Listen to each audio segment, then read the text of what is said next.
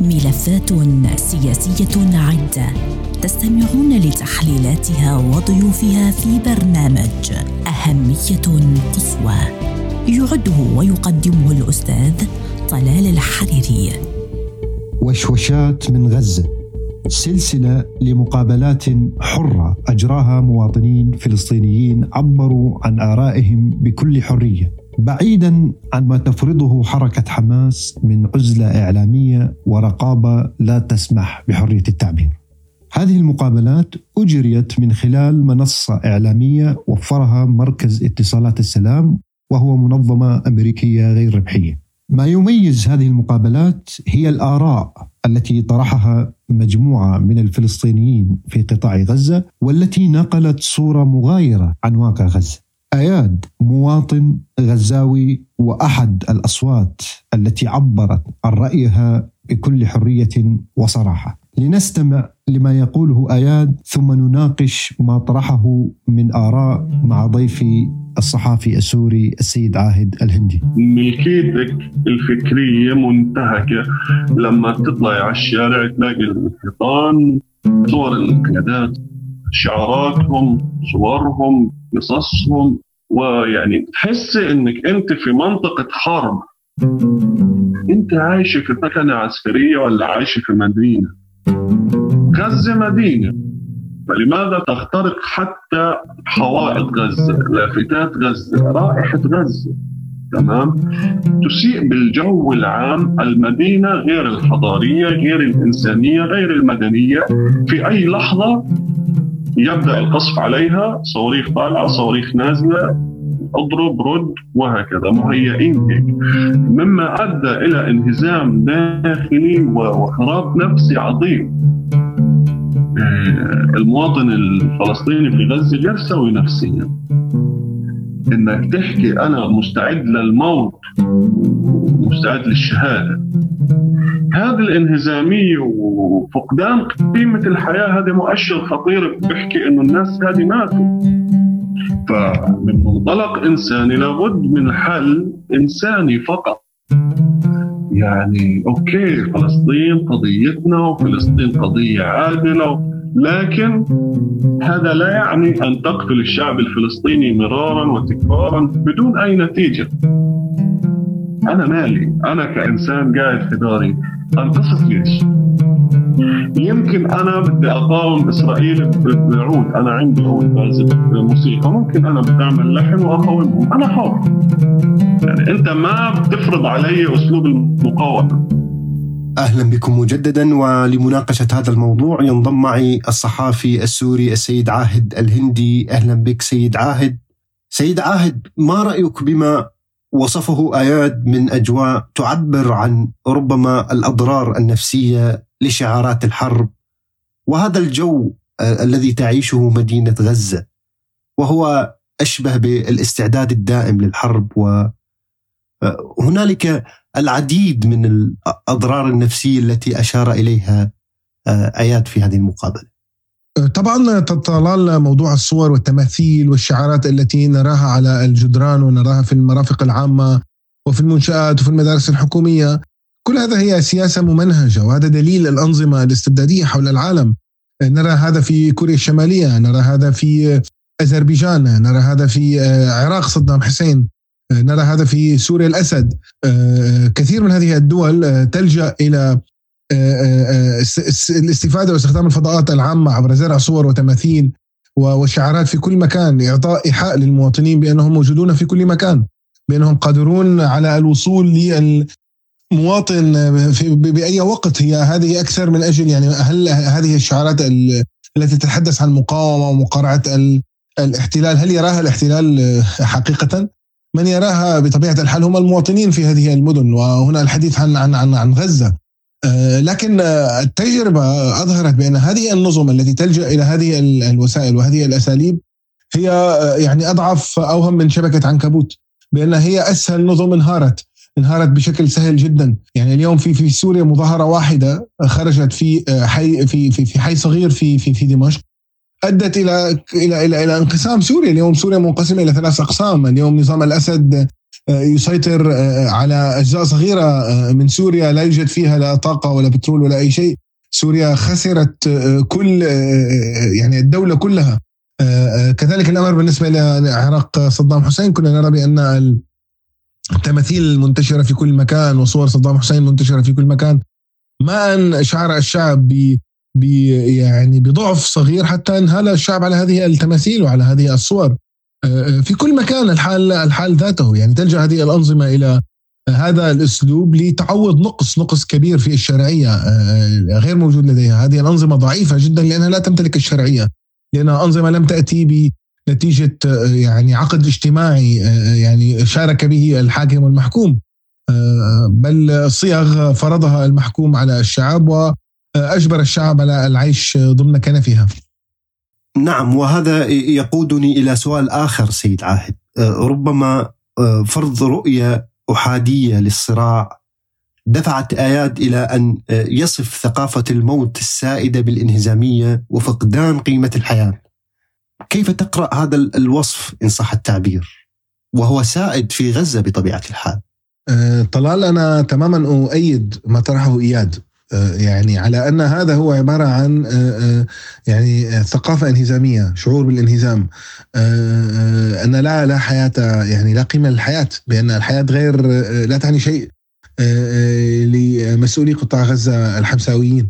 اليوم كل هذه العمليات التي تجري وإطلاق الصواريخ وإطلاق القذائف هي بطبيعة الحال تضر بسكان غزة أكثر من أي شخص آخر. اليوم سكان غزة هم الذين يدفعون ثمن ذلك حينما تتعطل الشوارع والطرق العامة وحينما تستخدم حماس الأماكن السكنية المكتظه بالسكان من أجل إطلاق صواريخها على دولة إسرائيل وحماس مدركة تماما بأن هذه الصواريخ لن تحقق مبتدا مبتغى حماس الأمثل. هم يريدون كما يدعون فلسطين من النهر إلى النهر. هل هذه الصواريخ التي بدائية جدا تستطيع أن تحرر أو أن تنتصر عسكريا على بلد مثل إسرائيل وهو بلد رائد في التكنولوجيا المدنية والتكنولوجيا العسكرية ويعني صناعتها العسكرية تصدر إلى دول عديدة، اليوم إسرائيل هي ثاني أهم بلد في العالم في تصدير الطائرات المسيرة، فهل سوف تسقط إسرائيل قذائف بدائية بدائيه يصنعها يعني قادة حماس في الأنفاق؟ بكل تأكيد لا. يعني هي عبارة عن قنابل صوتية تقوم بإرسالها حماس لكي تثبت شرعيتها ولكي تحصل على الأموال. هناك شبكات مرتبطة في حماس في موجودة في الدول العربية وفي دول اجنبيه تقوم بإرسال تبرعات إلى حماس كلما قامت حماس بعمليات عسكرية معينة. فبالتالي نعم يعني هذا ثقافة انهزام هذا كره للحياة مقت للحياة. عدم وجود أي مسؤولية تجاه الأحياء الموجودين في قطاع غزة. نعم، سيد عاهد ما رأيك بما قاله أياد حول الاعتراض على الأسلوب العسكري كحل تنتهجه حركة حماس وبالمقابل المطالبة بحل إنساني ورفض فرض أسلوب محدد للمقاومة على العامة.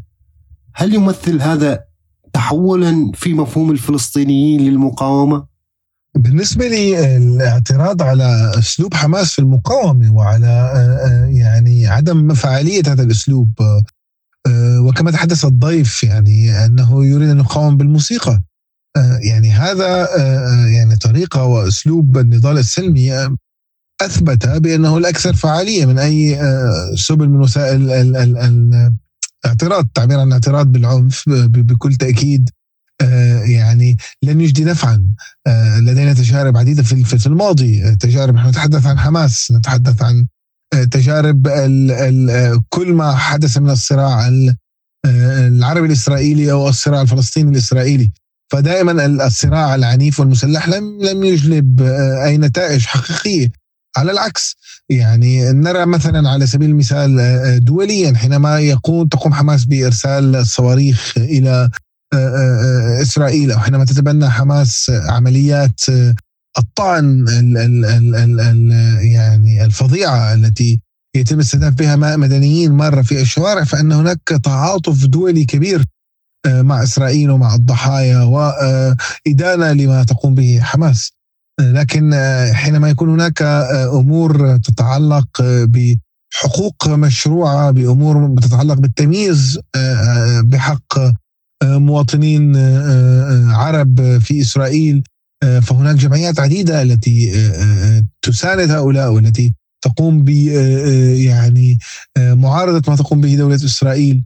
هناك في الكنيسة الإسرائيلية أعضاء كنيسة عرب يمكنهم إيصال أصواتهم. هناك أيضا كتل من الاسرائيليين اليساريين الذين يدافعون عن حقوق الفلسطينيين الذين يناهضون بناء المستوطنات.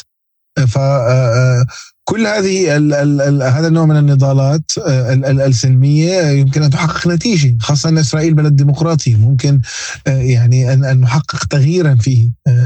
نتنياهو بالتالي هو شخص مواطن تمت تم تعرضه لمساءلات قانونية مثلا في السابق. يمكن التغيير الدول ليست كتل صماء غير قابله للتغيير غير قابله للتغيير في في في, في إسرائيل. وبالتالي فإن هذا المقاومة السلمية واقتناع الكثير من الفلسطينيين بالمقاومة السلمية وفعاليتها أثبت يعني فعلا صلاحيته. هذا هذا هذا النوع من التفكير. رياضيا حماس ولا كل الدول التي تعادي إسرائيل قادرة على هزيمة إسرائيل. بالتالي إذا كان هناك مشاكل إذا كان هناك فعلا مشاكل حدودية إذا كان هناك مشاكل مشاكل تتعلق بالحدود فهذه المشاكل يمكن حلها بالطرق بالطرق السلمية. أجدى حل وسبل لحلها هي الطرق السلمية.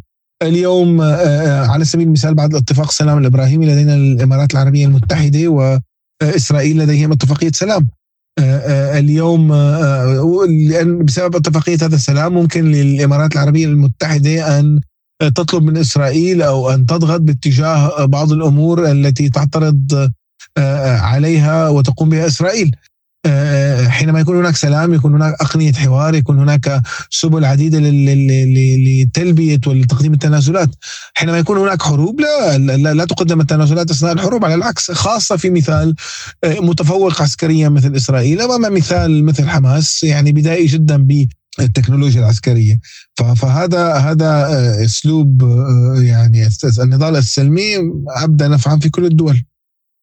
ختاما أظهرت استطلاعات للرأي أجريت بواسطة معهد واشنطن لسياسات الشرق الأدنى والمركز الفلسطيني لاستطلاع الرأي في الضفة أن نسبة كبيرة من سكان غزة تفضل التخلي عن فكرة الصراع الدائم واختيار فكرة السلام وحل الدولتين. ففي العام الماضي وجد استطلاع للرأي أن 53%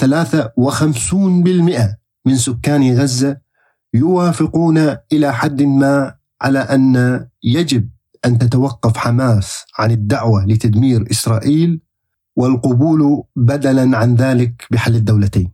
هذا الاستطلاع الذي أجري عام 2022 دعمه استطلاع آخر أجري في نفس العام حيث أيد 68%